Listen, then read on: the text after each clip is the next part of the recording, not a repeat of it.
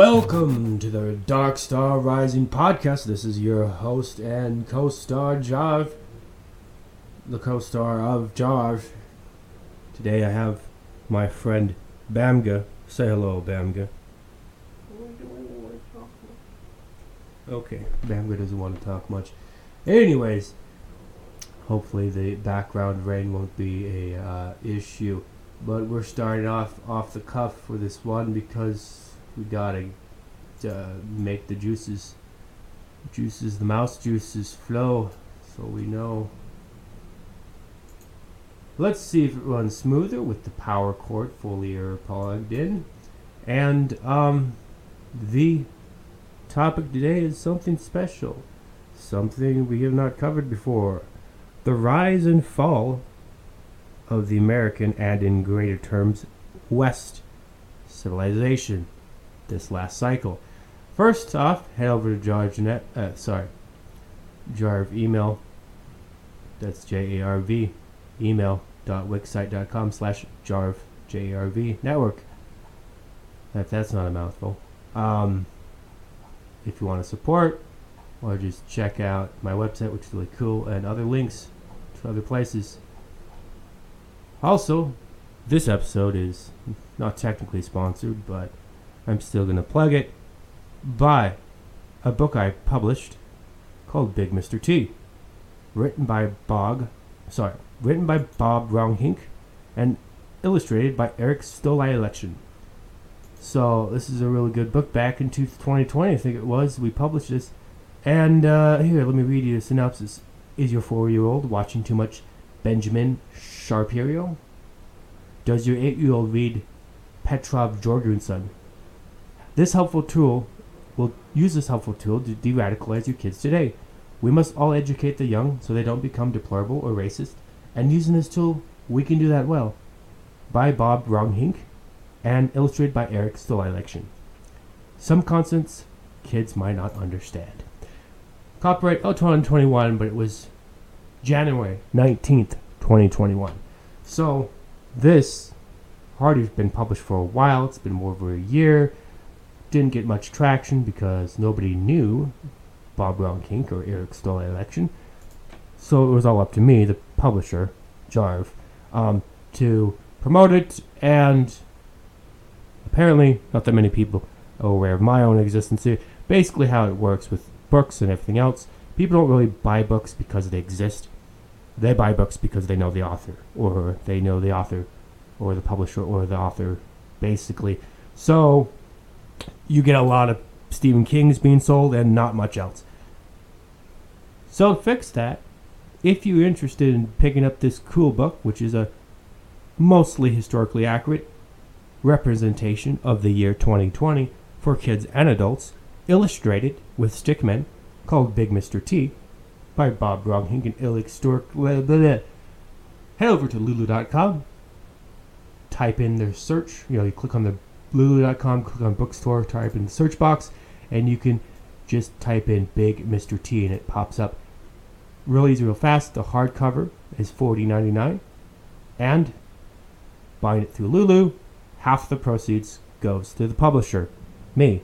That way I can reimburse Bob Ronghink and Eric Stoll, you know, pay them for their good work because they're definitely not made up uh, synonyms for someone else. Um, so yeah, the uh, there's a digital version. We're we're working on right now, porting it to a different website. Currently, the digital version is up on a Teespring website, but we're working on porting it to another website, and we'll probably end up having a free version of the digital. So stay tuned to this podcast if you want to know more about Bob Ronghink.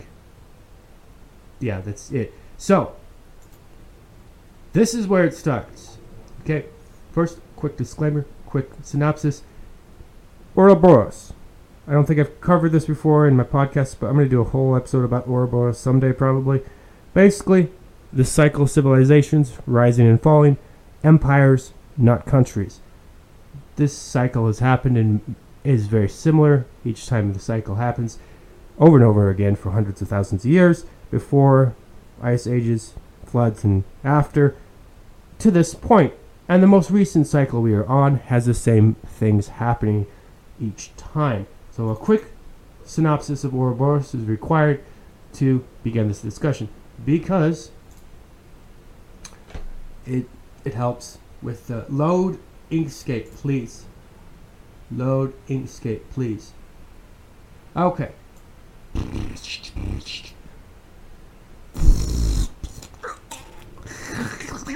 I'm basically resizing Inkscape to cover the area that's recorded.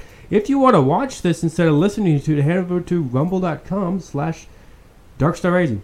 All one word. Rumble.com slash darkstar rising. Um, we open pub, we open pro- properties, document properties. I like to do something along the lines of 1881, something square. But think today is actually going to be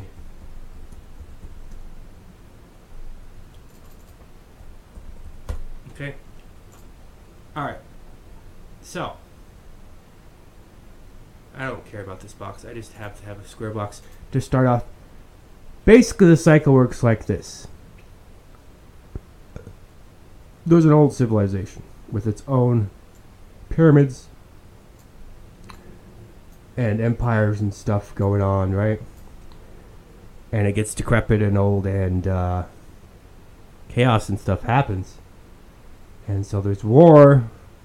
Uh, is this snake going down? Okay, so this clearly the snake goes down, as in you know the empire is falling, and they're going into war and stuff, right? And chaos and bad stuff. So it's like chaos, war, and this this new empire then gets to the stage where there's like some stability. With the quotations, right? And just imagine this. Errors inverse clockwise, um, starting from about what? 12 7 o'clock going down to noon, 12, 6 o'clock, you know, the 6 o'clock, no, noon, noon, yeah. I'm not good with it. Then back up to like 5 a.m., right? And this is where the stability after the war happens, but this old empire is already fallen. And this is where you have, at some point in time, more wars and something called revival. Now, the revival is usually a form of a specific belief structure that is the core of all monotheistic religions, but this even happened in ancient times. So you could just think of it as the core ideology, the core culture, the core pillars of the fa- foundations of that society has a revival. Okay, so during this revival, this is when the new institutions are formed in the wake of this revival, basically the old elites or the new elites copy the successes of the revival. Revival to create the next institutions, the next pyramid schemes, the next pyramids, the next civilizations. Okay? And then the cycle repeats after a brief period of, once again, uh, well, I say prosperous, prosperousness, stability, prosperousness. The the the, the well, smooth is better than not smooth. All right, so it's basically a loop, okay, but it's a new time every time. So the way that you would look at look at it think of it is imagine a circle, but instead of a circle just relooping like the recycle symbols, it, it goes in a spiral, starting in the middle and it loops out over and over and over again, and you are here. Okay? Alright, so we're going to cover just the last section, this last 360 degrees roughly of this last spiral, um, and see kind of where it all happened and how it came out of the last spiral. Real quick, real fast, little history lesson today lesson or history uh, thingamajibber. Um, thingamajigger. Yes. Okay. So, a little bit of a back, back, back a little bit ways. Roman Empire. You got the Roman Empire. It kind of fell, and then it had a renaissance, a belief. This is even further back. We're starting a little bit further back than what I said, but we go back to the Roman civilization. It had its own war, stability, and then absolute complete collapse with a revival. And the revival was basically a, let's just say, Jesus oriented revival.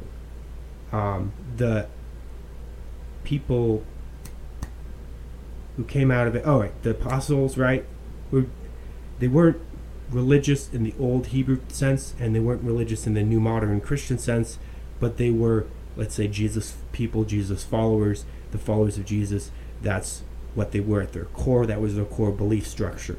Out of that came the first form of essentially Christianity, predating Catholicism itself, which is kind of like just the roots, the, the core concept of Jesus and his teachings. And at that point, it's just basically a belief and not quite a religion. But out of that new belief cre- is created a religion, and they see this opportunity to create a whole new world order, a whole new empire, a whole new pyramid scheme, a whole new religion called Catholicism. And that is where the elites take that idea to basically, spiritually, Satan cannot create. Only God can create, and those created in his image, who he gave the ability to create. Whether you're atheist or you're a believer in God or something else, this can be seen metaphorically, metaphysically, and also objectively in your reality. Human beings have the spark of God where they can create. Satan cannot recreate, he can only steal. So, basically, how this works is a revival is a turn back to God, the basic concept of God. For example, in this case, it was Jesus, God. Turn, you know, the, the, the ideas and teachings of Jesus and his teachings about God. And then after this revival got going, started healing the world and preparing people to be more healthy, you know, less dangerous to themselves, less catastrophic. The elites of that time, who still had power, or the new ones who gained power, saw it as a wonderful opportunity. So what they did is they stole the idea and they created the Holy Roman Empire, as it is called in history books. Based upon this core idea, they created the Catholic Church. And the Catholic Church during that time and even today functions as a top down pyramid scheme. Whole nother episode for this. But this is basic understanding. This is where the new establishment came out of the Roman Catholic Church. That was the last cycle, though, or the last last cycle. The Roman Catholic Church had its own rise and fall and ending. And its ending at its own stability point where it was kind of like restabilizing, but then it just went again and completely, not completely, like the Catholic Church is still around, but that empire, the Roman Catholic Church, the Roman Empire, is no more. Okay? And you could say the final swoop was you know, the time period after it was like, yeah, this is not really an empire anymore.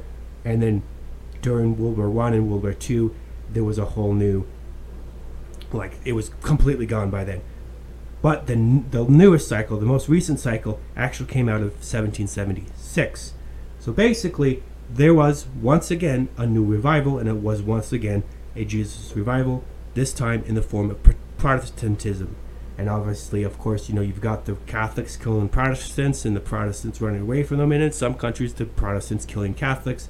So it can, you know, there's there's there's not it's not like all Protestants are good people or whatever you want to say, but the the new revival was in fact Protestantism, or more like a, a desire to go back to God, go back to the basics, and this manifested in a new religion once again, even though it starts off as a basic belief system to better people, it becomes a new religion once the elites get involved and create a new pyramid scheme. So once again, however, how this happened was more over the seas. A bunch of Protestants and even some Catholics, mostly Protestants, came over to the New World and settled in North America.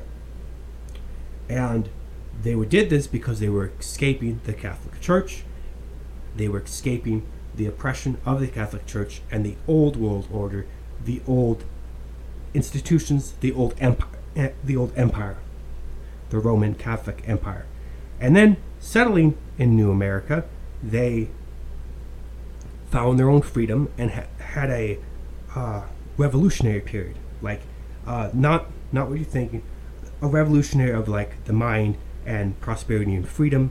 Uh, some would say a renaissance, but I'm, I'm staying away from that because that term that is tied to a specific point in time, and also um, I'm trying to talk about the cycle. So basically, hopefully, I kept Inkscape. I didn't close Inkscape. Basically, here's that fall, and there's all this chaos, and then to go back around, there's a stability, but ultimately, you got to get away from the Catholic Church. And so that comes to a place right here in 1776 where there's an there's at the end of this new revival this new revival coming back to the concept of god coming back to uh, core uh, truths that have been around for hundreds of thousands of years the the stability of the family system the stability of uh, being honest and being decent to other people. And coming out of that uh, there's a new revolution, a physical revolution against the old Protestant and Catholic institutions of the old world to create a new government, a new country, a new system. 1776, America, the United States of America, whatever.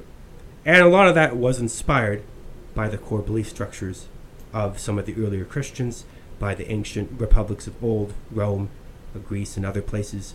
Um, and so they created a new system, which continues on um, throughout the years. 1776.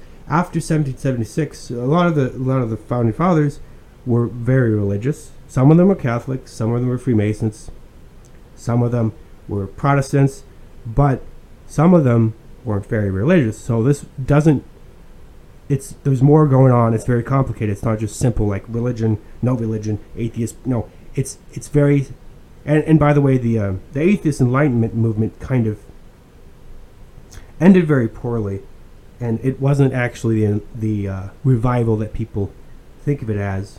That's another discussion, but the brief synopsis: the the revivals are almost always a return to God, and the basic function of human beings, the way that they were designed to function, the way that's most healthy, the way that's most successful for human beings to function. It's not just leaving that to the side and saying, no, I don't want to believe in God, so uh, let's do this science thing. Now, that's a whole other thing to be talked about another day. But if you have the freedom to look at things and you're not under the boots of the Roman Catholic Church, then you can do science. So the revival, which started with people like Martin Luther, who was a Christian, tied to the printing press during that pr- process, and but by the way, the the, the Roman uh, yeah monks, well the the Catholic monks and some of the Protestant monks were actually the ones, the more religious ones, I would say, the more closer perhaps to the actual teachings of Jesus and further away from the actual corrupt system of the Roman uh, the Catholic Church. These are the people who actually recorded history during the quote dark ages of this evil middle ages. These are the historians. So this revival out of the Middle Ages um, was very much a revival of God, a revival of the Catholic, uh, the Christian religions, and with Martin Luther, the printing press, and other things like that, it birthed new free trade, free trade of information, the free trade of like making papers, right?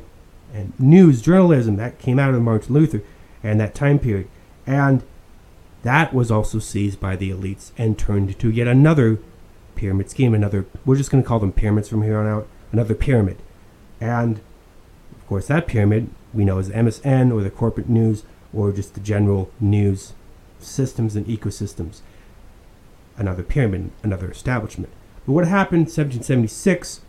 So we have a new establishment being formed from the Renaissance that came out of the Middle Ages, the last previous cycle, I believe, um, and also the Renaissance and the freedom of be- having a new land to get away from the old empires. The old empire, actually, one empire, sorry, is was the uh, the British Empire, okay, and the, the Empire of England, which spanned all over the world and stuff. That was at the end of the previous cycle, and now in 1776 and now 18, 1810, I believe it is, we see the final step of that revolution where the United, United the, the England Empire uh, re- realized that the colonies had gotten away from them and they invaded, attacked, and then burned down the White House of the new country. However, that's about all they did. That's about all they could do. They were trying to attack each other, but they kept missing, and so they, that's why they ended up burning down the White House and not killing the enemy forces. But how it ended up is it kind of fizzled out, and they left. They lost ultimately because they lost the 13 colonies. And so the 13 colonies became a new nation, a new country, a new establishment, a place to build new pyramids, or hopefully, you know, try some new things out and have some good things come of this. That evolved into the 1850s and 1860s when the mm, proto communist uh, South, the Confederates, created their own political party, not the parties of the old 1776 age, but a whole new party called the Dixiecrat Party. And then in the North, a new party was created called the Republican Party, the first Republican nomination, Abraham Lincoln. And these two groups fought over. Initially, some of the southern states seceded because they wanted to be separate from the Union, and they were afraid that the North would force them to give up their slave trade. Okay, so there's a lot of other reasons too, I'm sure, like cultural reasons and like, hey, we want to be separate from you. So they started seceding. Now the North at first didn't really know what to do. I don't think Abraham Lincoln had been elected quite yet, but in the process, they saw that okay, well, you are holding some of our forts while you're seceding, so technically those are our forts, the Union's forts, the North's forts, or general America's forts, the United States of America's forts. And since you're not part of the United States in America, where we want those forts. And I'm not claiming this is the only tipping point, but this and then Abraham Lincoln coming into power and um, his policies brought about the Civil War. And so the Civil War is essentially okay, the South is already leaving, but the North doesn't want to let it leave. We want to keep those forts. Abraham Lincoln's like, no, we need to keep this union together, keep it strong. And before that, there had been many concessions to which the government of the United States had grown bigger, but it started out very small.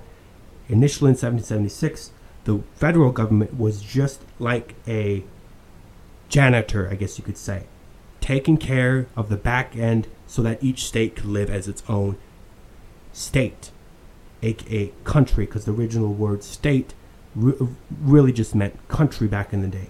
And so you had all these these 13 countries ex- essentially that were their own unique country, but were unified in one aspect through the federal government. Over time, that got bigger, and after uh, Abraham Lincoln gained power during the process of the Civil War, it had its largest increase of power in the history of the United States of America to that point.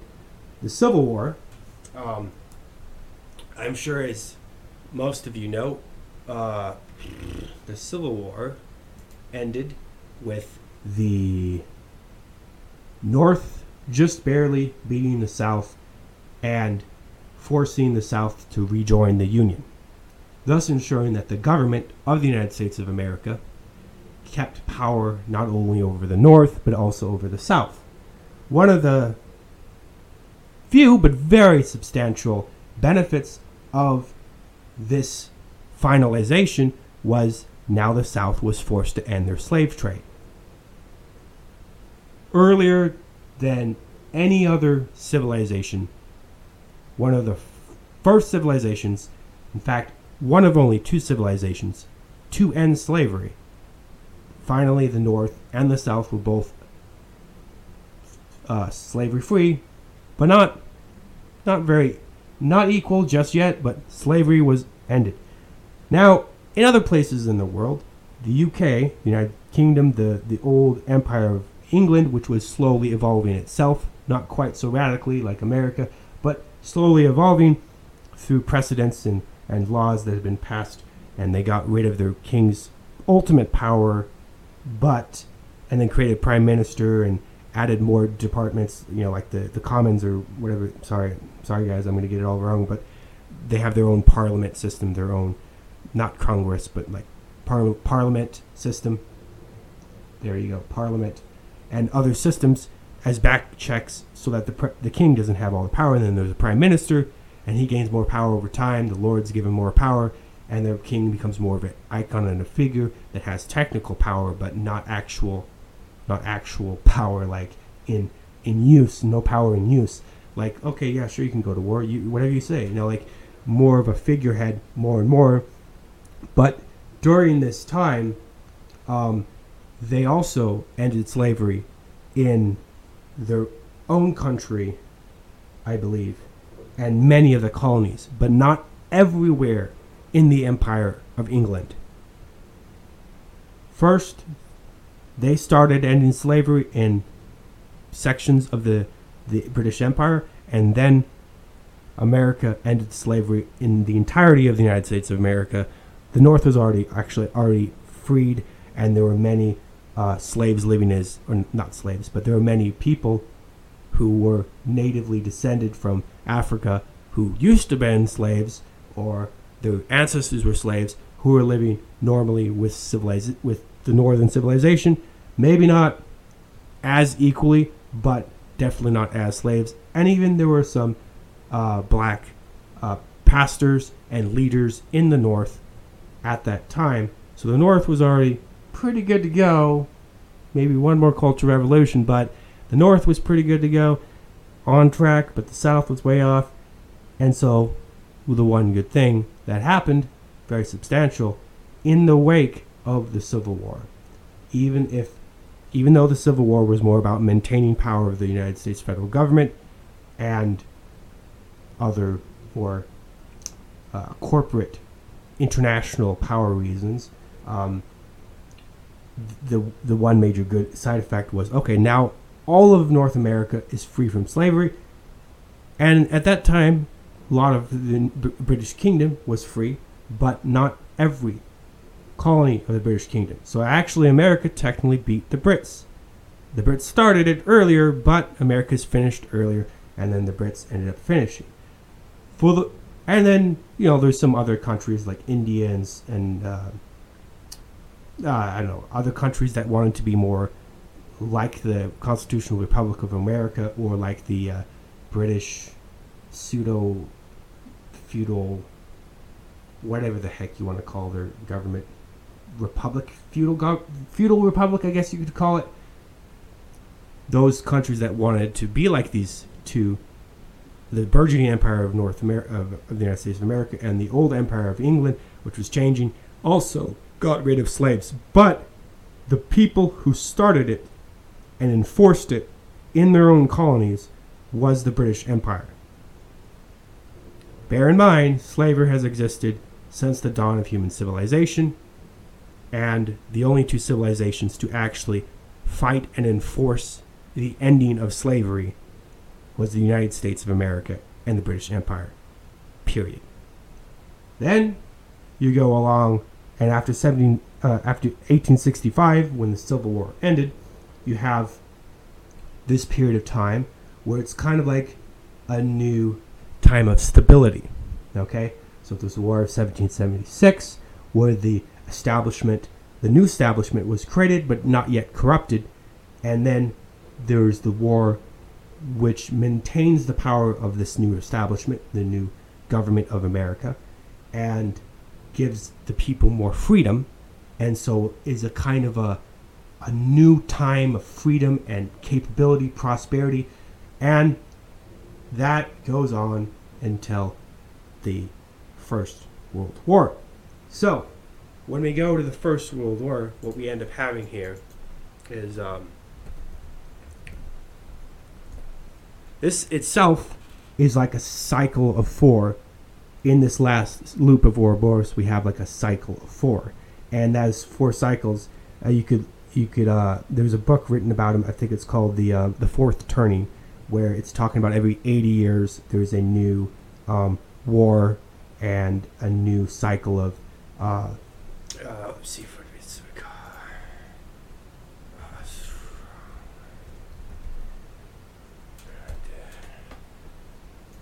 So on the screen here, I'm showing the age-old meme of a bunch of Romans who are dressed up as Romans, and they're pointing around on a cliff with ships on the ocean down there, uh, down off the cliff, and it says "Hard times create strong men." And then there's a beautiful scene of ancient Rome, all these pillars and ships and painted like the, like the statues are wearing clothing, like robes. It's weird.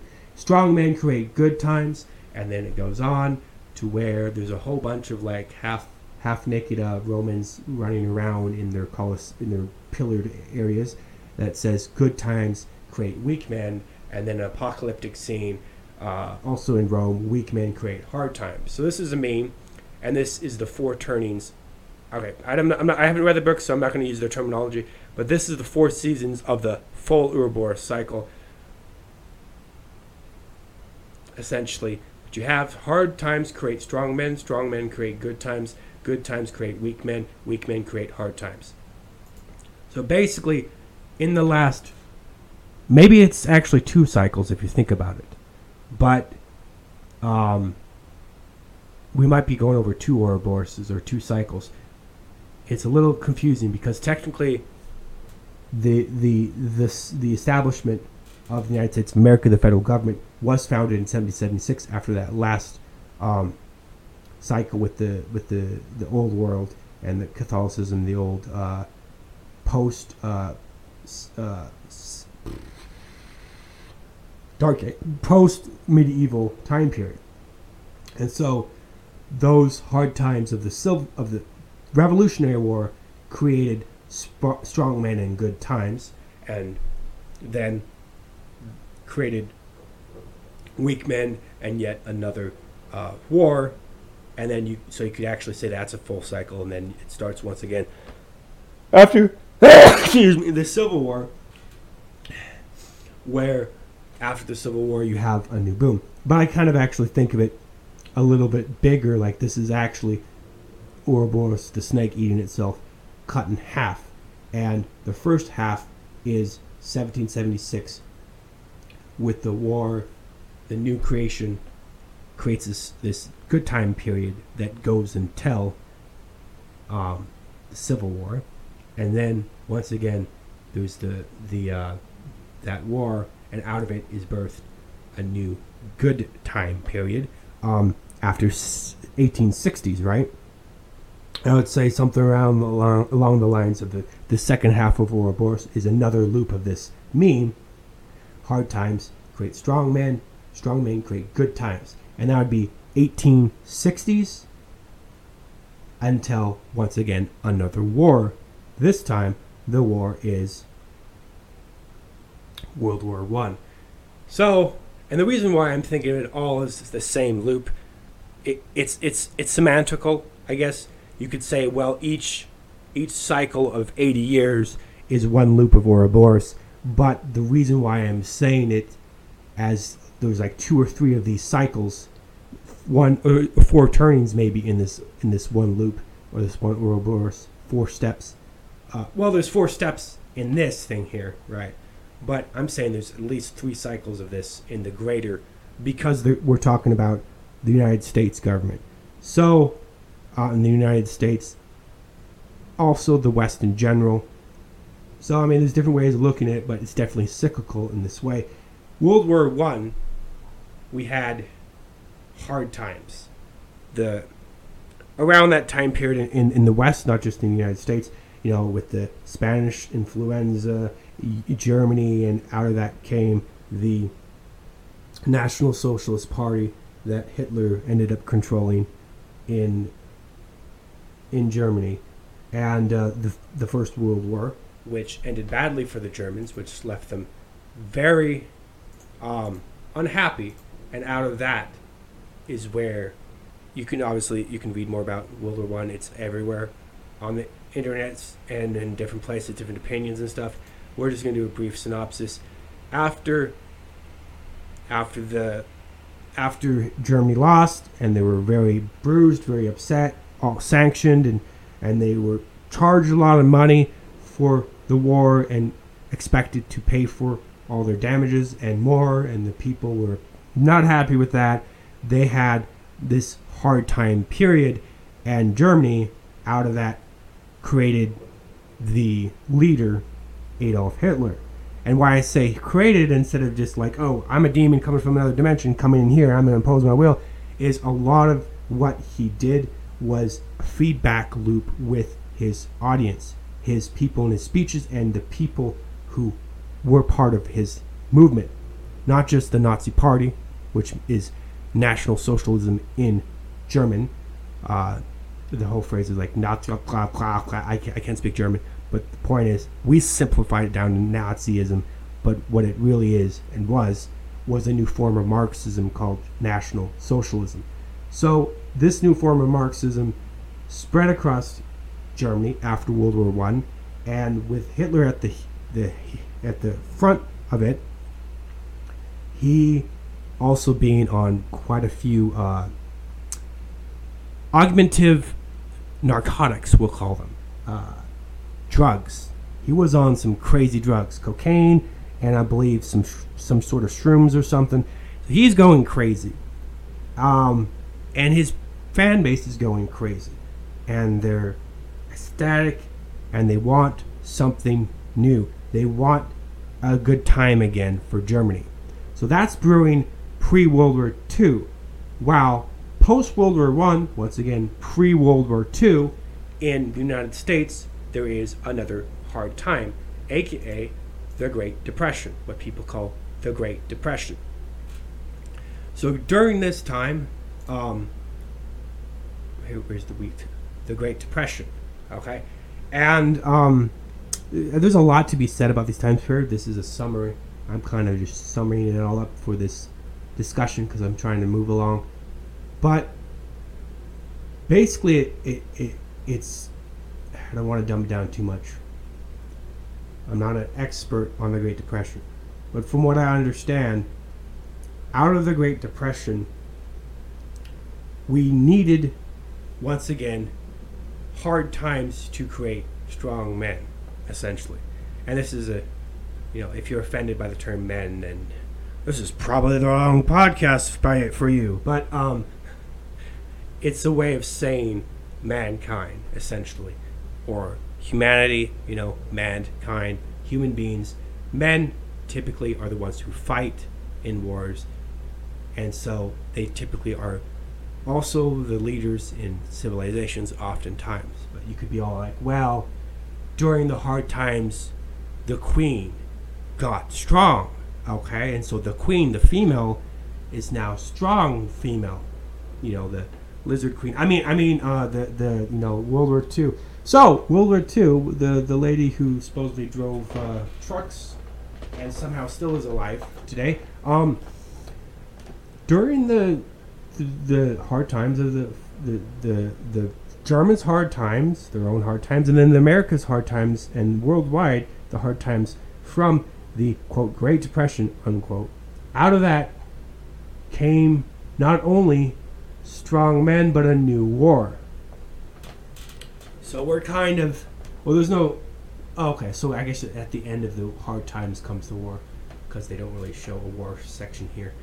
So basically, out of this loop, we had World War II. What was happening was okay, Germany's like, okay, it's our turn for good times now. How are we going to do this? War.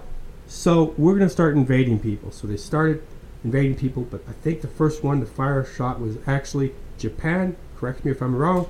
Japan invaded China the communists of the time in China fled into like Nepal, and the nationalist pro Chinese nation that's what nationalism means is just pro the nation that you live in. The nationalists of China defended against the Japanese. That's at the start of World War FN2. That devolved into the totality of World War II, where Germany invaded Prussia, they invaded France. France was real easy. They gave the white flag real quick. Ah, it's a bit of a joke, but they do like surrendering for some reason. And that evolved into, you know, bombing England. That's a little later. But also, there was a point in time where the Japanese and a certain place called Pearl Harbor. All right. We need to do a freedom of information request of the federal government. But that takes a lot of money and a lot of time. It is a quite uh, so. From my understanding, they have now declassified the knowledge about the the the, the Japan's attacking Pearl Harbor, J- Japanese invasion of Pearl Harbor, and in their classification, to the best of my knowledge, they released the fact that they were aware there were Japanese submarines. The, they, being the United States federal government and the president at the time, were aware that there were submarines around the area and they sunk them and didn't tell anyone and hid it. Interesting. They kept sinking them and also encroaching on the territory that was waters under the feudal empire of Japan, trying to like poke the poke the the spiky creature. What, what's it called? The porcupine. You know the, the, the porcupine or whatever the spiky creature uh, poke the porcupine or whatever, get that little snake to fight back. And then when Pearl Harbor happened, they let it. After encouraging it, they let it. Why? Well, the elites of the time, the president and the other people who ruled America during the beginning of World War two, were ready to go to war, but the people in, who lived in America weren't. The war was over in Europe and Asia. It was not relevant, in their opinion, many of them, the majority, to them. So, to get people riled up and ready to go to war, they allowed Pearl Harbor to happen. After this, America was ready to go to war. Now, you might be like, oh, that's not true. That's fake news. Go ahead. Prove it wrong. That's fine. Either way, after Pearl Harbor, now suddenly the propaganda was real slick and real quick and real good to go. One of those institutions that I talked about Martin Luther starting, the press, had now come to a full climax, full pyramid. It had become a full pyramid by now in the print news media and then the TV news media and this pyramid was in complete control and seating by the United States federal government. They are not so much complete control as a very beneficial relationship where the government's like, hey, you can say this, you can say that, please say this, please don't say that. And hey, we'll give you some guys you can employ when they when they're done working for the government and we'll give you special bailouts and special privileges and it's it's a beneficial relationship. We'll let you know when the next war is, and so on and so forth. So the media then is able to, for a great deal, many of people, drum the drum the drum the drums of war and get people riled up to fight Japan. But what did they end up doing? Some of them went and fought Japan. You know, UK conquered Malaysia. That was conquered by the Japanese, by the way. So they reconquered Malaysia. The United Kingdom did, it, and that area uh, like Indonesia, Philipp- Philippines was conquered by the United States, reconquered once again because Japan conquered all that area and they took it back and eventually gave it to the origin, like the, the Aboriginal, the people who live there. You know, the Malaysians, the Filipinos, the Indonesians ended up getting their own countries eventually. But at this point in time, it was Japan taking that over, so England and America took it back, and then uh, Japan. I think you probably know that story. But that's not all that they were doing. The United States of America went into Europe because, hey, after uh, Hitler's friend, like half friend, I don't know if they even spoke. They probably spoke, but I don't think. I, don't think they had a lot of chats. Not like you know Hitler and Mussolini were real good friends. You know, fascism and Nazism right beside each other. Uh, Mussolini being of Italy, creating his not uh. It was kind of like a, a form of nationalism with a different form of socialism combined, which created fascism, essentially, where corporations or big corporations um, still have some anonymity or some separation from the government, some freedom, but they work directly with the government to essentially work together with the government directly to create better war machines and better propaganda, and hence the term fascism, which is essentially the combination of corporations and the government working directly with each other with no checks and balances. So, fascism in Italy and na- Nazism or National Socialism in Germany. So, Mussolini actually and Hitler, Mussolini supposedly was in a room thinking about not doing war, and Hitler took some drugs, and he was, yeah, we got to the war, man, we got to the war.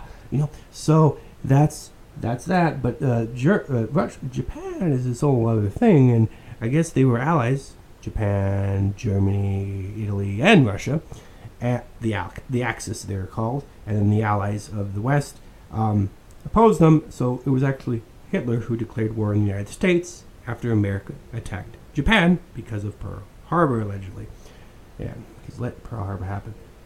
And so then it was like, okay, now we get to officially go attack the, ja- the, the, the, the Germans and the Italians because we're at war with them technically officially. And without a shadow of doubt, no rational person, I do believe, who's studied enough history could say that it wasn't the United States of America that won that war. Not saying they could have done it all by themselves, but they were the last piece of the puzzle, the last very decisive. That's where the American military industrial complex really was birthed into its modern form. That's where the military of America became the dominant force, dominant military, dominant navy, dominant air force, dominant army, dominant military on earth. At the end of World War II, when the United States federal military helped the rest of the West defeat the Nazis and the fascists and the Japanese. And after Hitler was a dumbass and attacked his allies, the Russians, and just sucked ass in the cold of the of the, the winter. Let's send you to the Russian front. No, please don't do that. I don't like the Russian front. It's no good. Please no, please no. Oh, no, no, no. After that, uh, the leaders in Russia were like, hey, well, fuck the Germans, they betrayed us, so we might as well. So you could be like, well, actually, it was the Russians that were that final step. To be honest, though, that's a false dichotomy. Yes, they were helpful, made a big difference. That wall in the in, in if the Germans had not betrayed the Russians, the war would have lasted a lot longer. But dare I say, who got the nukes first?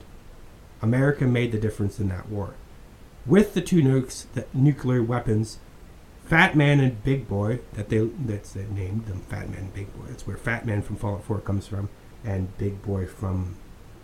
Are you a big boy? I don't fuck. The point, the point being, those nukes dropped in Hiroshima and Nagasaki, that des not decimated, obliterated whole cities, killed many people, but left even more with radiation poisoning that mutated them, not like four toes or four feet or whatever, like but like mutated them with sores and like welts and killed them slowly. Uh, Japan was like, oh fuck, you got us. And like a lot of the leaders committed higher seppuku, not harakiri, dishonorable suicide. because they felt that they had lost and failed their people, so they just killed themselves with their swords. That happened, and after that, they were massively cucked. And I mean this massively cucked. The Japanese culture changes over time, but it's never recovered from that cucking. Now, this is a mean way to say it, I understand, yet it is factually true. Some people would say, well, Japanese shouldn't have done the thing thing and gotten cucked. And other people are like, well, how dare you? Well, nuclear weapons should never be used. I'm not saying an opinion of that at all. I'm just stating what happens. Out of that, their own kickiness with uh, sea life um, and their obsession with nuclear weapons for some reason came the new Japanese culture, which birthed modern manga and anime. I'm not saying it was because they were nude. I'm just saying it all plays into it and some of their repressiveness of their sexuality, which came out of, I think, was a lot of Western influence, um, but also their own culture.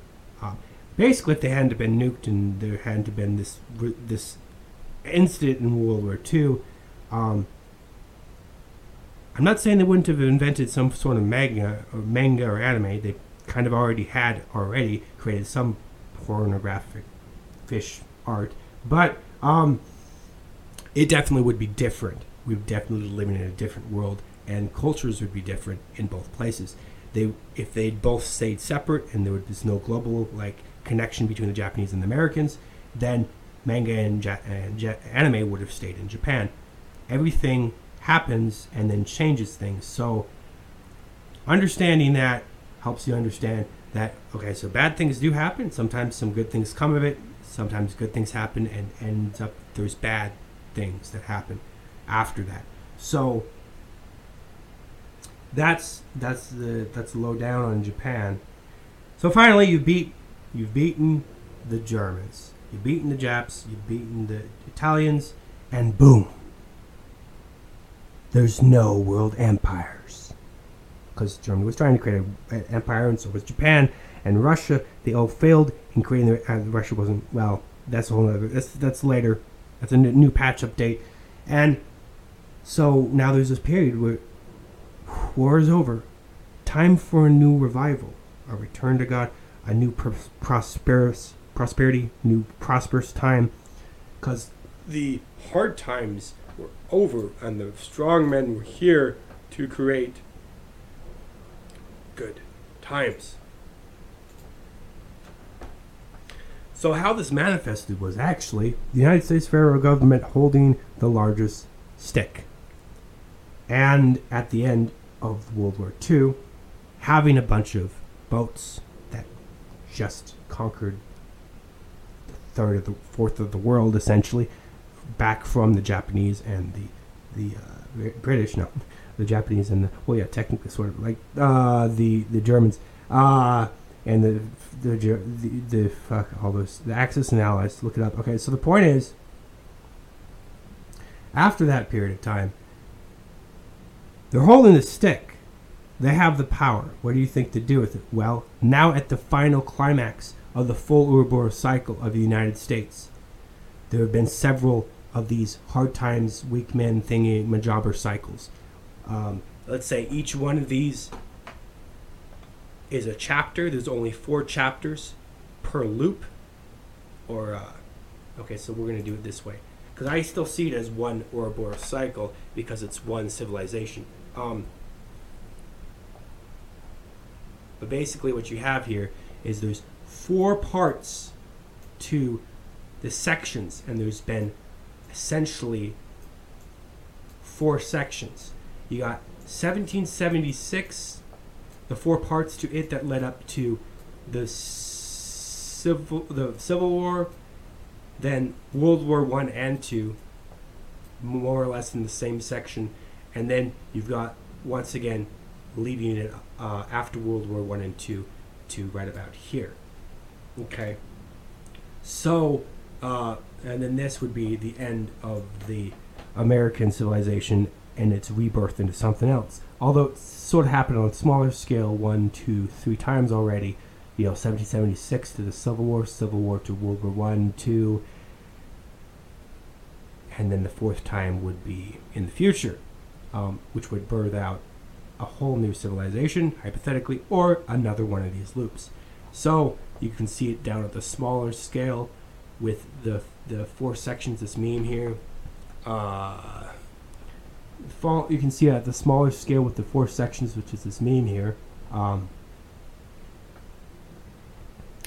uh, and then each one of these has happened uh, three times at least in just the United States, burgeoning from being a small country, uh, a small alliance of states or countries, into a, a larger unified union over the North and the South, and then into a global empire. At the end of the Second World War, the United States of America stood with the largest stick and decided to become a global empire. Using the largest navy that had existed up until that point in the past 10,000 years of human history, as far as we are aware, they basically said to all the countries in the wake, we're going to start this new trade. There's been trade in the past, but we're going to be the kings of the new trade system. And this new trade system works like this you trade the way that we say people can trade. We, we make up the rules. If you abide by the rules, it's good for you. If you don't, it's bad for you. How this manifests? Well, we've got the largest navy. If you abide by the rules, you're protected by that navy. If you don't abide by the rules, you're not protected by that navy. And maybe that navy will be used against you, maybe, hypothetically. And this created a global trade system. Now, there have been a lot of advances in the basically the human beings prosperity ultimate prosperity is judged by the poorest person so when in the middle ages the poorest person was eating rats um, in the middle ages in europe and other places and dying because of bubonic plague. That's a pretty pretty low spot to be. Now of course the richer people are above that but you could even judge it by the richest people. The richest people back then were eating meat and taking a shower once a week. Okay, then you came to after this modern revolution with you know the Enlightenment, uh, focusing on certain kind of scientific um, pursuits and engineering, the Industrial Revolution, and advances in technology and understanding of uh, bioorganic uh, creatures like uh, bacteria and stuff. Out of all of those revolutions and those new advancements and out of World War II, the discovery of penicillin and all these other things, with the addition of a free trade based system of trading, capitalism, the poorest person in the West was upgraded from that bubonic plague survivor to having a refrigerator. And nowadays, in the modern era, uh, a refrigerator, a TV, and chicken, beef, vegetables, all on a very low income, proportionately. But let's say they're the poorest of the poor. Now, obviously, the poorest of the poor usually are wandering the streets. But when you have the poorest class that has a home versus the poorest class who had a home back then, in the Middle Ages, poorest class of the ho- who had a home back in the Middle Ages, you've got someone starving to death versus the poorest class and someone who has a home, even if they're just renting it, who aren't starving to death. They can afford the food because the food is mass produced, and the kings of the Middle Ages, uh, basically, the poorest people on earth today, even across the entire globe, for the most part, live like kings in the Middle Ages. They have access to things even kings would dream of. So, this process of gaining new technology and then finding a way to trade trade the technology for other services on a fairly open and free system after World War II and also before revolutionized the life of the average human being. Instead of it being, well, whatever I can plant and what I can grow and I can hunt, that's all I got, it became if anyone can plant it, anyone can grow it, or anyone can shoot it, har- farm it, or harvest it or invent it. All you need to do is also provide something to trade into a, cur- a currency or a monetary system, and then you can have access to those same things. So, this was the ultimate modern revolution of capitalism. Now, mind you, capitalism is based upon the concept of free trade, which is at the center. I've shown this before in previous vi- videos, I think, where, where it's like this you have capitalism, we have free trade here, and you have capitalism, okay? So it's not perfect free trade because ultimately the greed of man will corrupt every system, and it's also more complicated. But even with this imperfect system based on free trade, capitalism, the average human being has been lifted out of abject poverty, essentially been lifted out of the Middle Ages, basic uh, farming, basic survival area into the modern age where they have things that the, the the richest people of the Middle Ages could not even dream of. And this didn't just happen after World War II, but it was amplified in World War II. It became exponential. Okay, so this is one of the good things about capitalism. I will in the future speak about bad things about capitalism, but this is one of the beautiful things when you have a whole bunch of people to trade with, you have the ability for something called specialization. And this has happened in the past. There was cap- there's been cap- capitalism has essentially been around since um, the dawn of civilization, all the times. Um, but this was like the biggest globalized form of capitalism, which made that not only can you trade your bread for some some silver, gold coins of silver. I mean, so sorry, so gold coins with Caesar on the coin, right?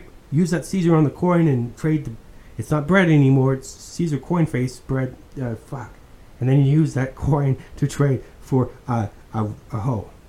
No, not that kind of hoe. Okay, you use this hoe to dig in the earth and plant new seeds, and now you can grow corn too. You know, it's like so.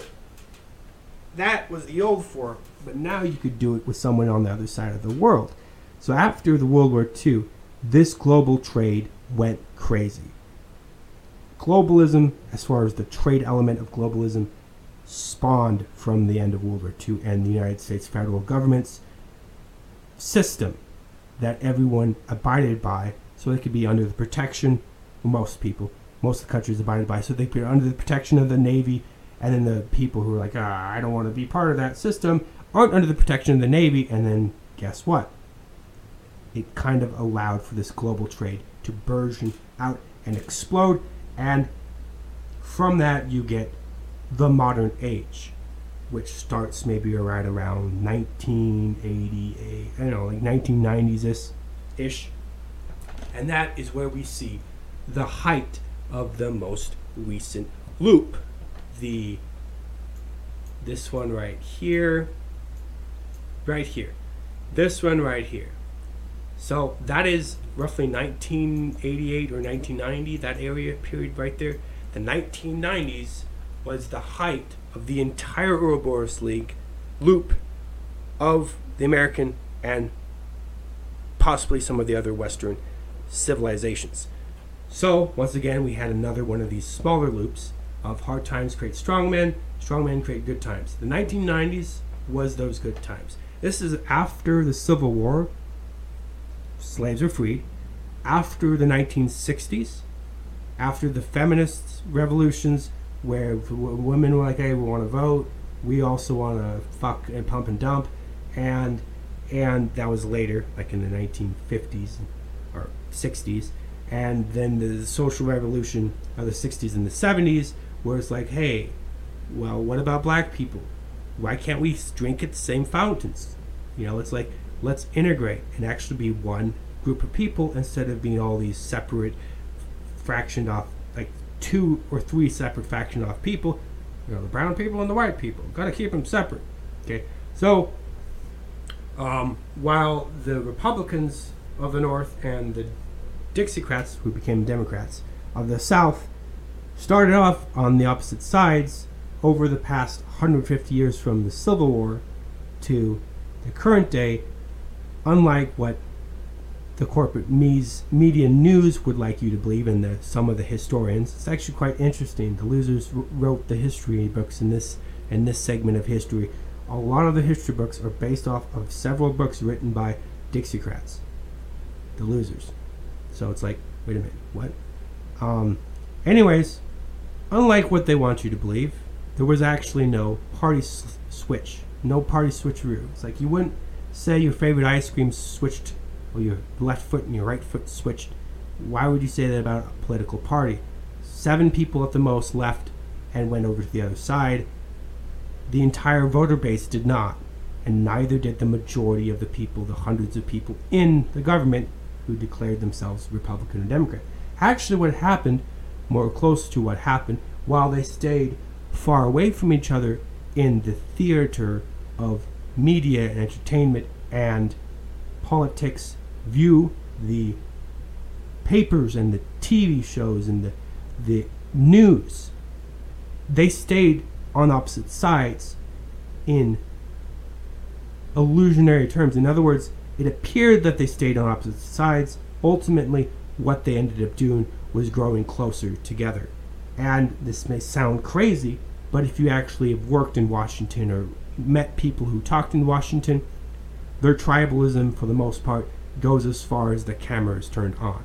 When you turn the camera off, it's like, okay, so you want to do this? Nah, I don't really want to do that. But I'm not going to scream and reach at you and, and, and call you a white supremacist because because the cameras are turned off. I'm not going to wear my mask either because the cameras are turned off.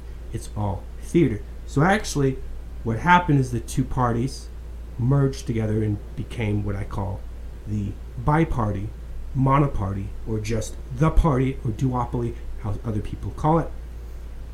That's a whole other video. But during that process, no flip, right? They just grew together.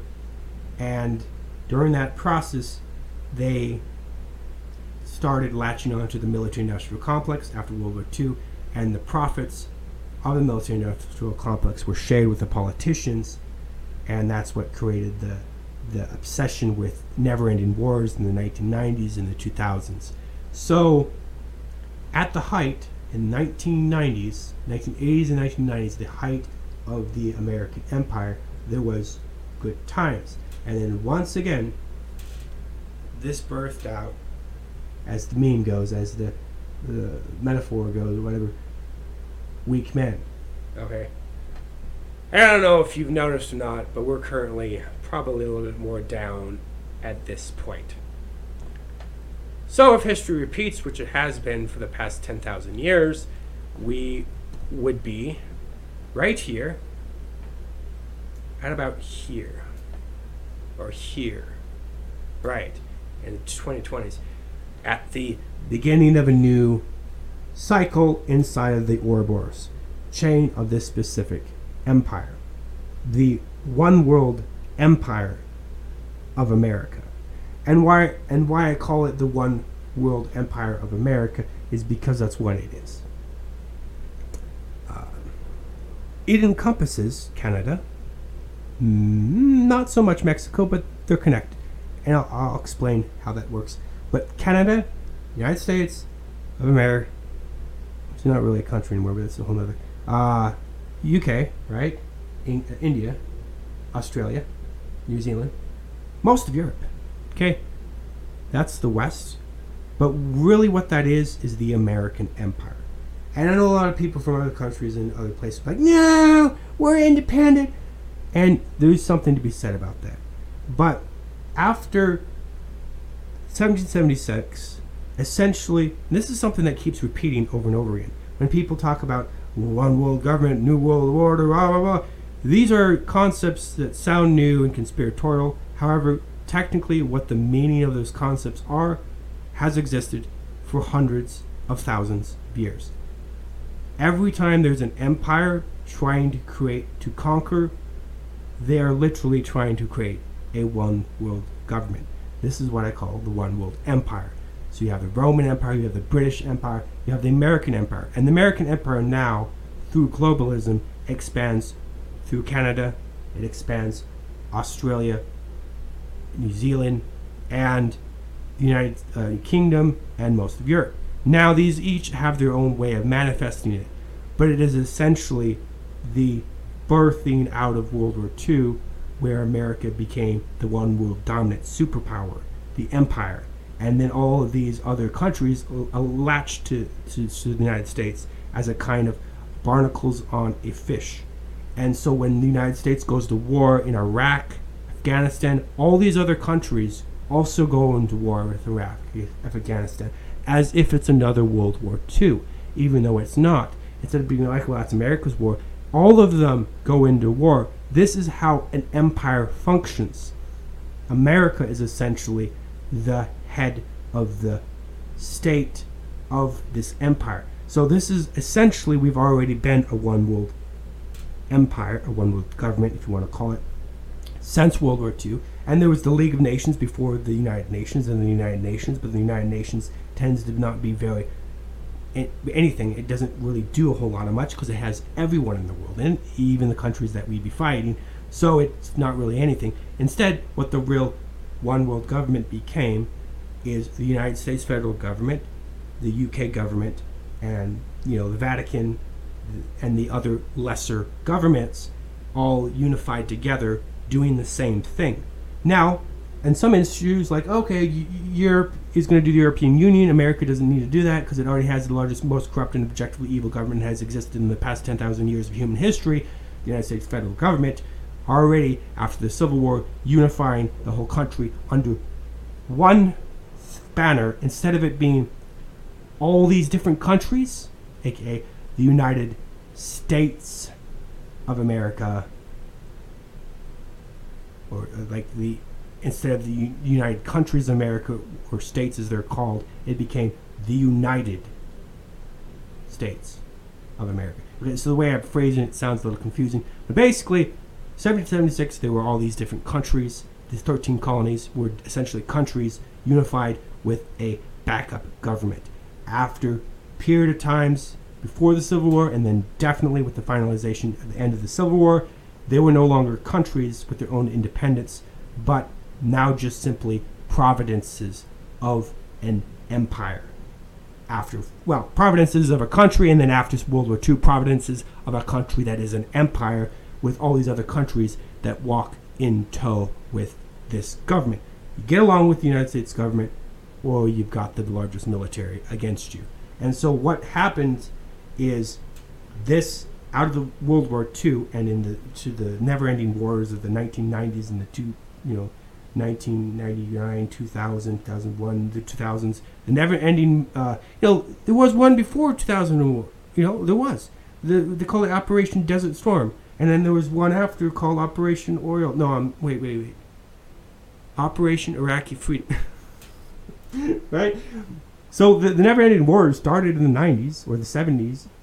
Oh, the Cold War I skipped over, but that's because it was cold and uh, it's too much to go into. But after the 19, you know, the 1990s, so we have this empire, and it's already a one world government because it's working with all the other smaller sections of its governance, okay, together on par. And this was all before 2020, okay? The one world empire existed before 2020. And then 2020 happened, and it became readily apparent. Now, with the explosion of the internet, the information is not only in the hands of the printing press establishment, the pyramid that was a corruption of what Martin Luther created, right? The corruption of it evolved into the pyramid of the printing press, which evolved into also the news media, telecommunication companies, and that was the ultimate establishment in media. And then Hollywood and entertainment, video games and everything. Google Big May, remember? So May is what we're talking about here. But now with the internet and the ability for people who aren't part of that system to reach out to people, even like one person at a time, suddenly the narratives get challenged and people start on en masse awakening to the realities of reality, the, the truths about reality, you know, the understanding of what happens and continually happens. And this creates a paradigm that has possibly never happened before. However, there have always been these revolutions and all these these these revivals and these cycles, like I've said, those have always happened. But at this point in time, it's gone global. Okay, there is no more Iraq or Russia or you know Mexico, and, and you could see that all of South America was actually part of the empire, the same empire. It's part of the one world government. It has been this entire time, and you can see that clearly with how they responded during 2020. Were they saying, "Oh, but the CDC is an American thing"? we're not going to take the advice of Americans. We're going to do our own thing. No, everybody walked the same walk and talked the same talk and did the exact same thing. The Brit, Brazilian government, which is more maybe right wing and quote base unquote, uh, actually encouraged like a ton of vaccination. They got like 80% vaccination over there, like 90% maybe in Argentina. I don't know the exact numbers of all of them, but it's very high in South America not all of South America, but a lot of countries, and then also in Europe, right? And this is a vaccine which isn't actually a vaccine, it's an mRNA gene therapy tool. Technically, it's not a vaccine. Vaccines take the corpse of the virus, put it into your system, and then let your white blood cells attack it and learn from it to fight it. This is actually they inject a human made virus called a messenger RNA. So RNA is a kind of part of chemical thing like DNA, but not a DNA. It's like a programmer of DNAs. Okay? So that not literally a virus, but it functions much like a virus. They take a DNA programmer, they throw the programmer in there, and the programmer attacks your white blood cells and forcibly reprograms them literally, li- literally to the will of the elites, so that you can oh not get sick, whatever. And they've also talked about creating this in an aerosol form, so it would function objectively like a virus, spreading from person to person. This mRNA gene therapy, which they call vaccine, um, they're already working on creating it in air form so that it can spread from person to person, just like a virus. And yet, it's already shown to be far more problematic, possibly even more deadly than the virus. Like 2% into the disclosure about the information about this said MR, mRNA genetic tampering, uh, genetic therapy, we're going to call it, because um, it's not a virus. Vi- viruses, like I said, explain to you what a virus was. It's not a virus. It's an mRNA, which is a programmer of DNA put into your body to reprogram your DNA. That is a fact. It's to reprogram the DNA of your white blood cells so they can, yeah, attack the virus. But it's a much more obtrusive and uh, forceful way to do it than the natural way of letting your body respond and do its own modification as opposed to letting your body do its own modification. It's forcing the modification upon your body. And now Microsoft and other companies have actually already started creating uh, the technology to use that mRNA gene therapy and put it into the air. This is a fact. You can look it up, but don't be calling me a conspiracy theorist, you fucking hack. And this could then spread person to person, just like a virus, and then thus forcibly inoculate people with experimental gene therapy. Just wanted to say that to give you one little thing that happened in 2020, if you, or 2020, 2021, and beyond if you want to find out more about what happened in 2020, if you don't know or if you want a refresher, head over to lulu.com uh, slash search and then you type in the search box Big Mr. T. I'll see if I can link the digital in one of these future videos or in this video. Also, there is um, the uh, audio. So, uh, stay tuned if you're on audio, how to get the digital it's already in existence. I don't have it memorized, and I'm going to switch the entire platform I upload the digital to. You can email me directly and get a free copy if you email me and say something nice about my show at jarvemail, gmail.com. But that's the only time I'm going to give out that email. So, like, this is your one chance of getting the digital for free. But, um, So, what happened in 2020? This is no longer a revival. Okay, so it's this is going to go back a little bit ways, way back for a refresher to get some understanding of how these cycles work. The Hebrew nation, the at this point in time, for the most part, these religious or godlike revivals, for the most part, were exclusively in the Hebrew nation at this one point period of time. And the Hebrew nation had this revival with Abraham. And okay, let's go back to regular Godism. We're going to call it Godism or Jesusism, but let's just because it's not just a religion; it's a core belief structure. That's that after this core belief structure is revivaled, then the elites find it and take it. Still, like I said, Satan cannot create; he can only steal, and then create a whole religion out of it, uh, pyramid. Okay, so in, in ancient Hebrew, the country, the religion, the language, the everything, that was a revival there, and then there were several revivals. They went to Egypt twice, and there was a revival, and came out and created the 12 tribes of Israel. Different people, different words, different people. But, but they're exactly the same. No, they're not. Hebrews, Israels. Hebrews, Israelites. Okay? It's like saying you know, a grandfather is exactly the same as his grandson. No, they're not. So, this new civ- civilization, 12 tribes of Israel, boils down to two Judah and Israel, and then the Romans invade. So, this whole cycle is happening again. And once again, a new revival during Jesus' time and Jesus' time, and he goes off, you know, his movement spawns a whole new return to Godism called Jesusism, and that is with the apostles going off and calling themselves or being called Christians. Like, and then from that, the elites once again latch, latch onto that and create a new pyramid religion called the Holy, well, I would say unholy, the Catholic Church or the Vatican, the Holy Roman Empire, so on and so forth. But before that, the ancestors, the descendants of Ishmael from from Abraham, right? He goes off to the side okay, and lives in an area. Now he's not the sole, sole ancestor of all Arabs, okay, but he lives in an area, okay, where the Arabs descend from, okay, and whether or not Muhammad was descended from Ishmael is kind of irrelevant because in the end, after Muhammad, you know, this create like this whole Islam religion springs up right after Christianity.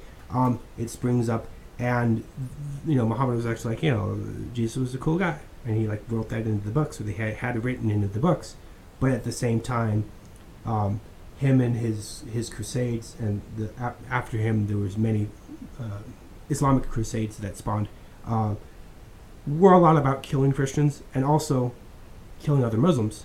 So bear this in mind it's the killing part is not you might think it's all about religion but it's not. It's not so much about religion. Um, it, that's just like the first. That's like stepping past the the curtains and and you see a light, but it's dark, and you step past the curtains further, and then your eyes adjust and you see that the light is actually uh, a, a, light shining on a blanket. Then you get closer and you realize that the light's off, but the blanket itself is glowing. And then you pull up the blanket and you, and you see a bunny, and the bunny's holding a light. Well, the first initial impression is there's just a light, but where does the light come from? It, you know, the the um, you know, war is is is a constant. Religion is also something that is common, but when you act like the war is all about you know religions against each other, when you look in history, you find that the truth is actually a lot more complicated.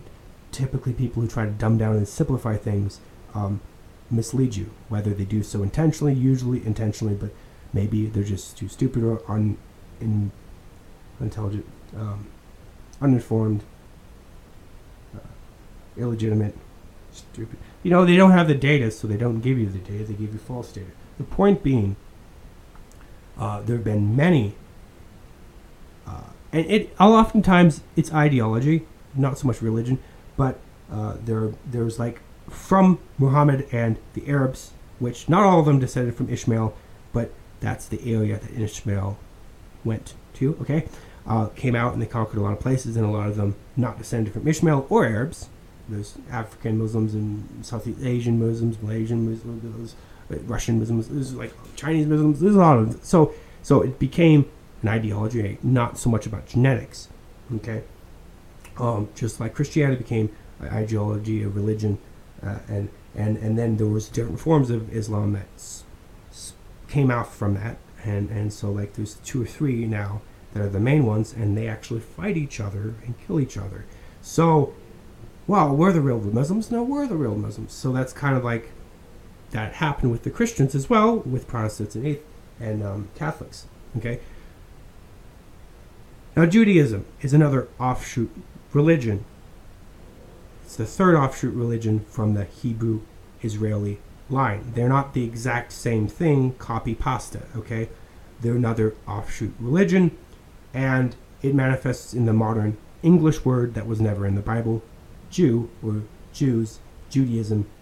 In fact, there were other words in the Bible, like loudus, which is Greek, and a whole bunch of other words, but the way that they've been translated, they've been hemmed in to have the word Jew, even though the word Jew, which is the English word, didn't exist then, the concept of the Jew didn't exist then. The modern day concept of Jew is not one thing, it's complicated, it's five things. At least five things. Okay? So, um, to say that those all those five things existed in ancient time Israel is just false. There's the culture of Jew, Judaism, Jew culture. You know, like uh, let's say your parents were Jew, Jews, as in the religious Judaism, actual practicing religious type of person, and then you grew up in that, but you aren't, or your children aren't. That's what we oftentimes call cultural Jews. And then you have Jews who might actually be descended from, or claim to be descended from, the Israelite area or the Mesopotamian. They might even be Semites.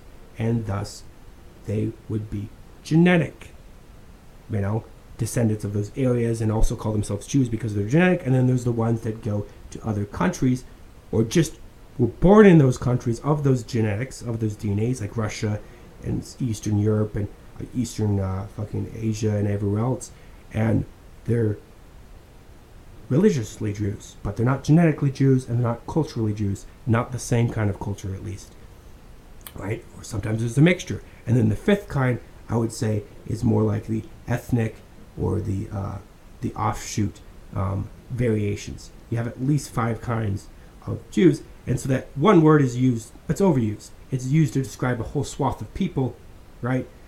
And so you can't objectively take that word, which is a modern colloquial word for a whole swath of people, and force it into the Bible and make it work because specifically they allowed us was talking about the people descended from the tribes of Israel, Judah, that tribe, and also Israel, that tribe. Genetically, specifically, the Hebrew uh, religion 2.0. And that's not what the modern day word means. It means a whole bunch of things. So just off the basis there, you can clearly see the Jews are not the Israelites. The Jews are not the Hebrews. There are yet enough another offshoot. Um, uh, and and it gives, and it's there's even more data to add to that. There's uh, a real lack of the genetics that comes from Israel because there's genetics from all over the place, so they're even less genetically that. And if you look at the religion, it's even less like Hebrewism than we're led to believe.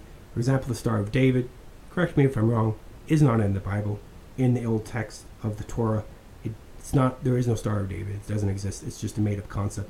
Um, also, as, as far as I know, um, and also, the, you know, a lot of the traditions aren't directly copy pasta from Hebrew or Israelite time periods just like all the other group, just like uh, you know, Islam and Christianity spawned from Israelite traditions and Jesus and the ancient Israelite nation that was subdued and no longer a nation under the the boot of Roman Empire. Another one also spawned off called Judaism.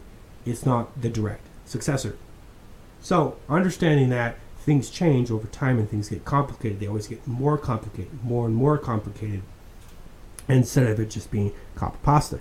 And at the end of World War II, this revival of going back to Godism, and then there being another cycle of strong men, weak men, the, the whole thing.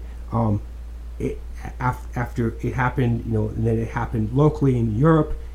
You know, after it happened just in the tribe in the Hebrew nation, and then the twelve tribes of Israel, and then Rome, and then it was more or less coming out and happening just in Europe, and then it was coming out and it was happening in America too, and it was happening in other place. At the end of World War II, this cycle specifically that came from the the Hebrew uh, out of Ur, when Abraham found God in Ur and said, you know, that specific part of the cycle, the part of finding God, which by the way predates Ur and predates Abraham, as just where it was reborn, um, became global. So now the the part of coming back, it's not just like coming back to God, the concept of God uh, and Jesus and the religions of you know Islam, Judaism, and uh, Christians as well. Um, it's not just coming back to like those kind of religions. It's not just coming back to faith. It's not just coming back to purpose. Um, it's it's it's it's about God, the the the the being, getting in touch with the supernatural, the the higher plane, higher planes of existence. Um, believing in that again um, keeps coming back. Um, belief in God keeps coming back over and over again through these cycles. And now it's go- going global. And the way that functions is instead of the cycle itself being specifically in certain areas of the world, certain empires, it becomes global. Now we can't go back without a major apocalypse, aka what I call Great Dragon, even with another Ouroboros cycle, in other words, this civilization ending and another one beginning, like say China, let's say America burns and all the West burns, so to speak, and there's out of the ashes and new civilizations emerge, sure, but the new dominant civilization is China and Russia or something. Like that would be okay. That's a whole new Ouroboros. Okay, eh, there's maybe four cycles with four chapters in each one in that as well, but it's still probably going to be global because at this point in time we've gone to where yes globalism is bad for the people who live in the empire um, because it means that they're competing with the entire world and the entire world works for cheaper than they do so it's just generally worse for them. Um, except for the elites it's very good for the elites because they're the ones buying the cheap labor from the whole world Okay, that's a basic breakdown of why globalism is great for the elites of the empire, but bad for everyone else, for the most part, of the empire. Um, still, this element of, of globalism, if you want to call it that, it's not really globalism so much as the cycle is now global. It's not going back. Okay, so now when this cycle happens, it it will either evolve into some kind of World War III or some like ideological World War III we are at the final stage of this Ouroboros loop. The final stage has four chapters. We are entering, we are already in the hard times in the apocalypse section, and we are en- entering this. Um, we're we're we're already in here, right at the last section, but we are already starting this. This is this is these four are probably going to be the last of this Ouroboros, and then uh, well, there might be a fifth. Who knows? There might be a fifth uh, segment segment of this serpent. But then essentially what happens is the snake eats its own head, and out of it comes new civilizations. And just like um, uh, this has already happened four times, like I said, in the four segments, or three times in the three segments. Um, and just like it happened with Rome several times, um, and Rome kept its name, Rome, it's kept its name, some of its language, Italy, and some of its culture and some of its identity it kept over the time. America's identity and cultures and some of its people and its ideal, ideas and ideology will also be kept to a degree. So it's kind of like a, a phoenix being reborn over and over again, and it does this through a spiritual revival like it has been doing for the past 10,000 years. And so essentially, the, the rise of the American empire, meaning the global Western world government um, has been explained. The fall is in process. However, it's interesting to note that the smaller cycles within this larger Ouroboros have already completed. And so this could be yet another smaller cycle inside of it.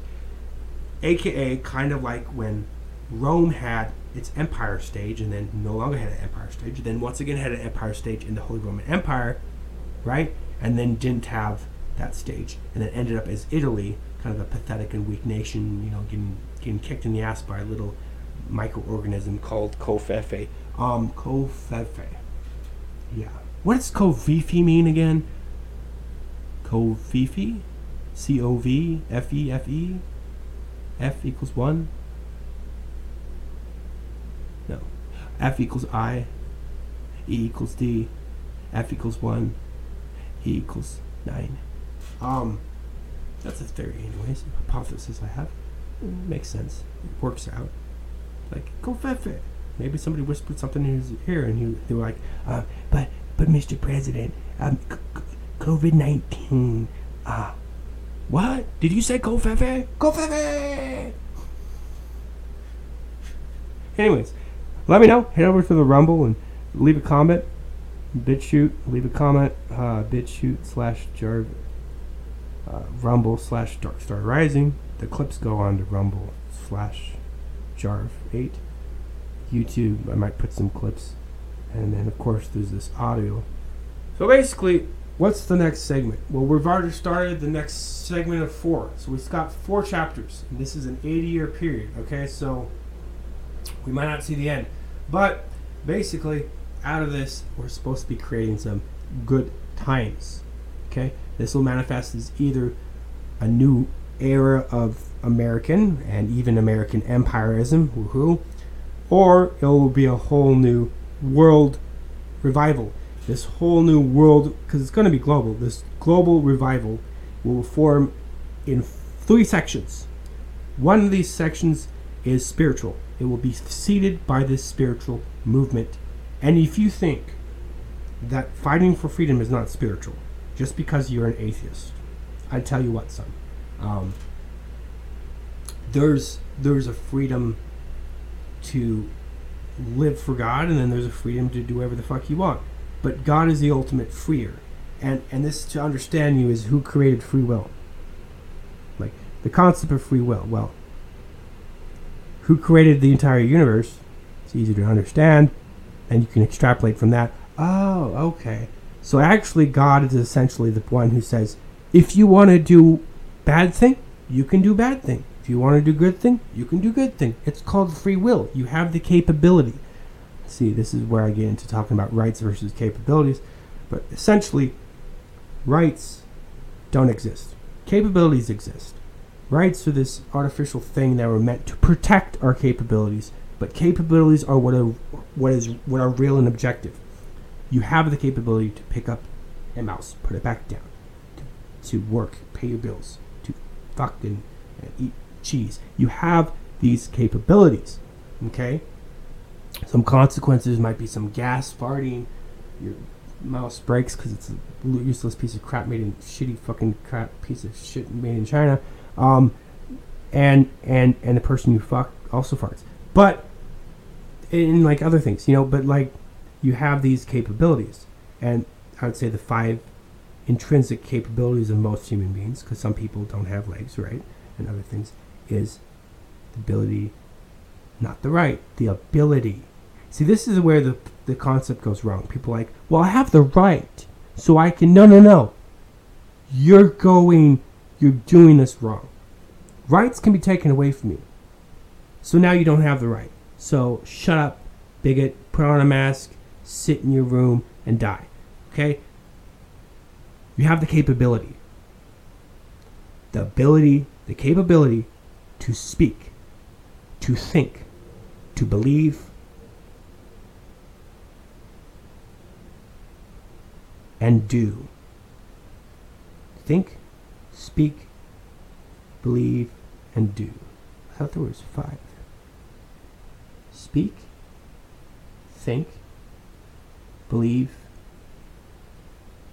do. Yeah. There's a fifth one. I'm out of time. Let me, see if I can find my whole thing.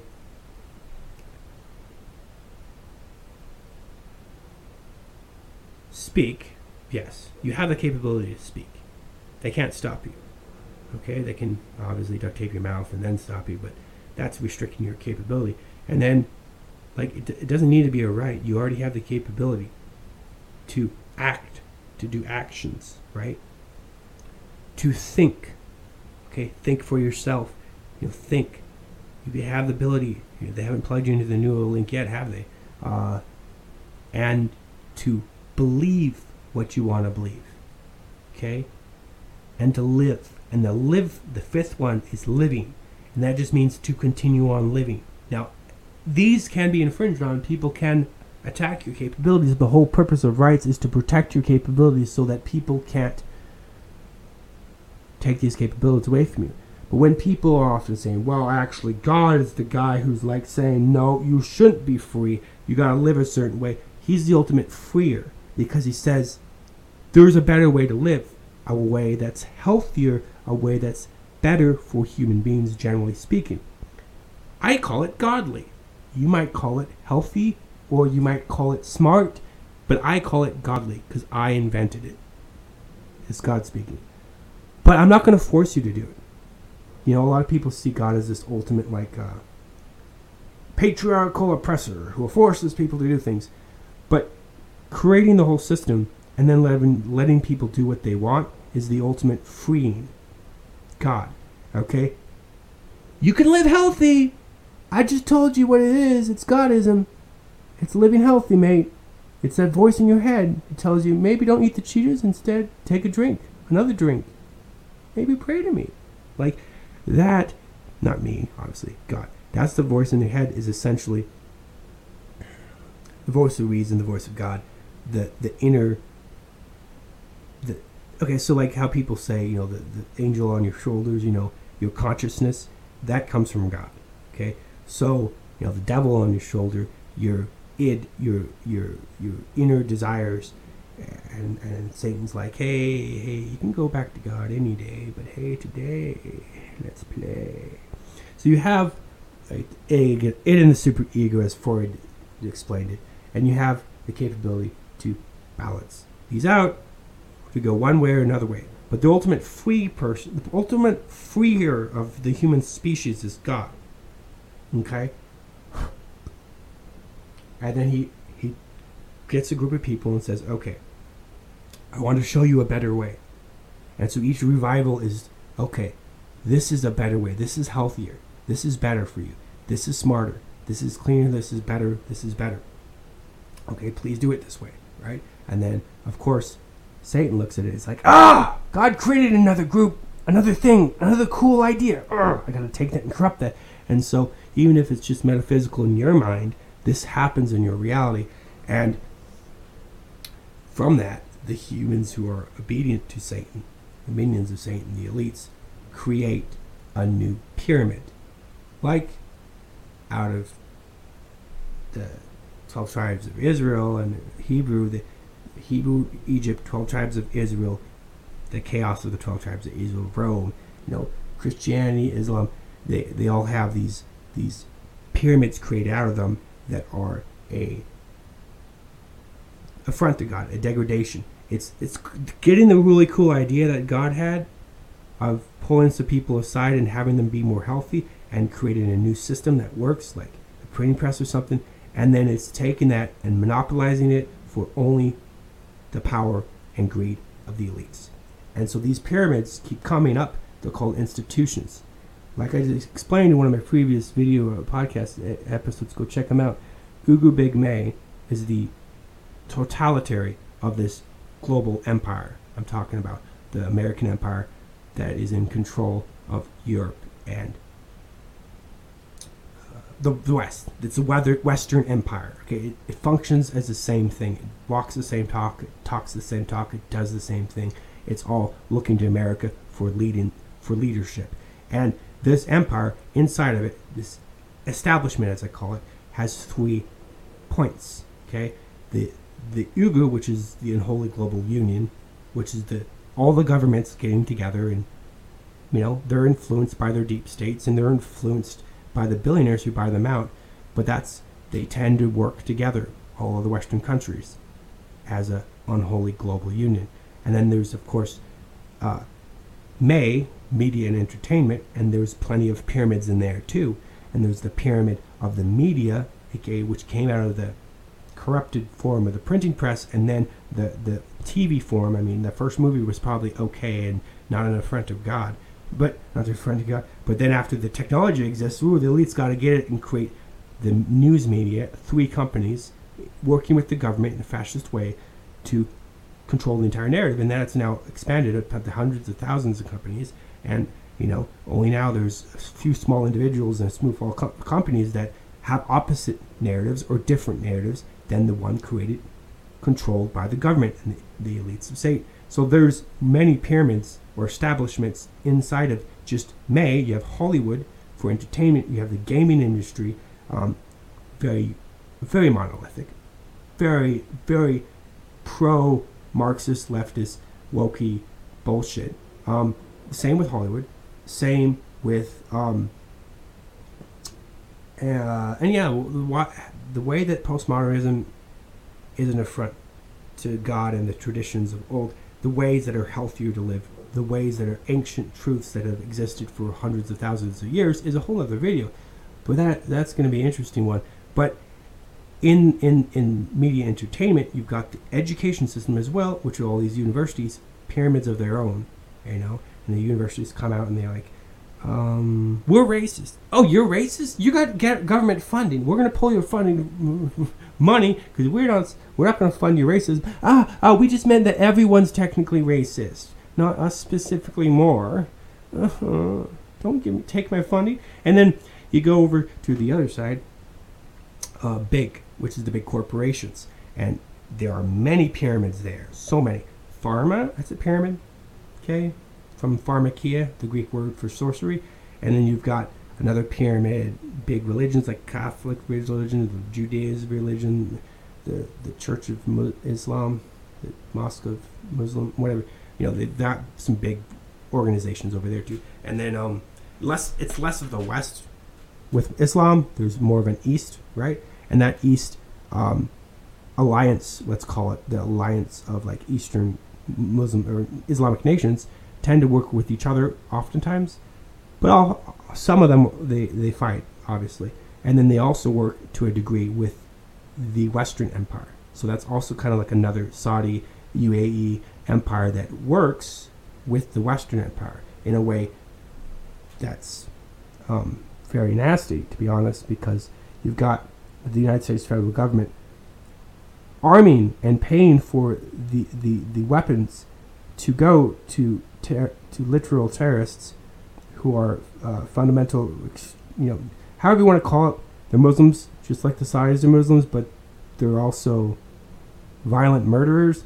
Um, not saying the Saudis are all perfect. I'm just saying that th- these guys who are being funded by the U.S. government and taught, and these mosques are being uh, raised and established by the Saudi government this has been going on for like 30, 40 years. So if you just find out about it now, whew, boy, hate to be you. But um, basically, the Saudi government, under funding by the United States, seeded a whole bunch of extremist, Islamicist mosques who are anti American and anti West, who would then become enemies for America in the future. And then guess who, who gave them guns? the United States. Why would they arm their own enemy? Oh, I don't know. Maybe because the military-industrial complex is like a 20 billion or 200 bajillion trillion industry.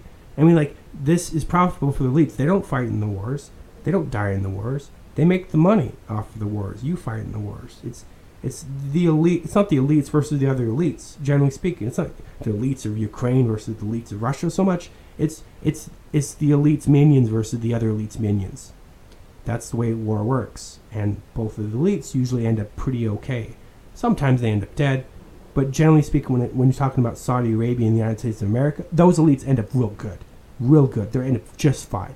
You know, the small country that they're arming to fight America kind of ends up fucked, but then it ends up uh, on its own again, and, and this time maybe with eight hundred billion dollars in advanced American weaponry, tanks, helicopters, and guns, like Afghanistan is celebrating right now.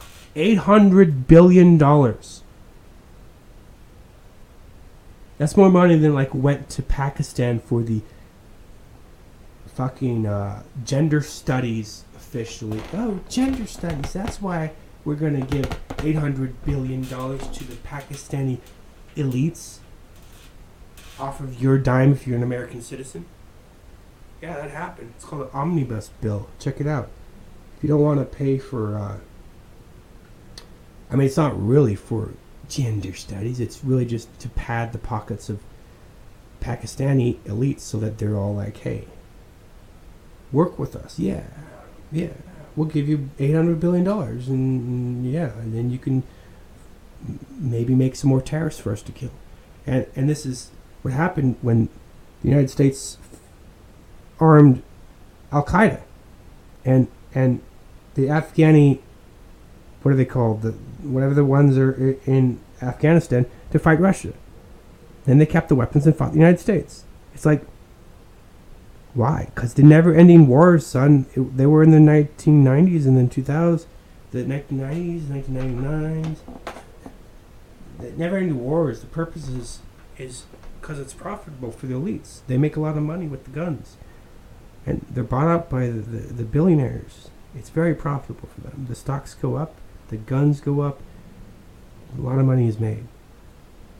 Okay, you're just a pawn. You're just you're, you're supposed to go there and die in the name of freedom or in the name of something, in the name of anything, democracy. By the way, there is no democracy on planet Earth. There has never been a democracy on planet Earth. Full stop. End of discussion. And if you want to watch or listen to more videos, yeah, that, I'm trying to do this three times a week for the podcast show. 149. We went a long time for this one. Hopefully, we had enough hard drive space.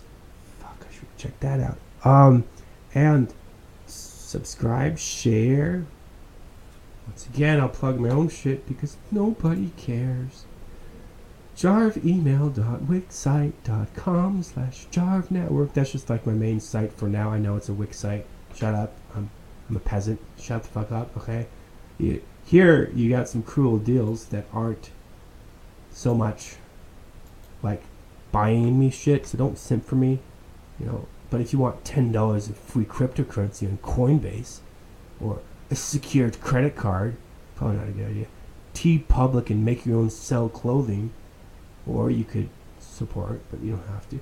The donate crypto. There's a shop where I have a few really cool designs. I'm going to show now real quick, just as I wrap up to this. Freedom underscore reality. America's new anthem T-shirt. What does it say? Let's Go Brandon. Uh, you can't comply way out tyranny. Fuck you, Big. Fuck you, May. Fuck you, Est. Fuck you, Ugu Big May. Um, Ugu. There you go. Uh, so topical designs. Designed in America, probably printed off of Chinese fucking plastic. But hey,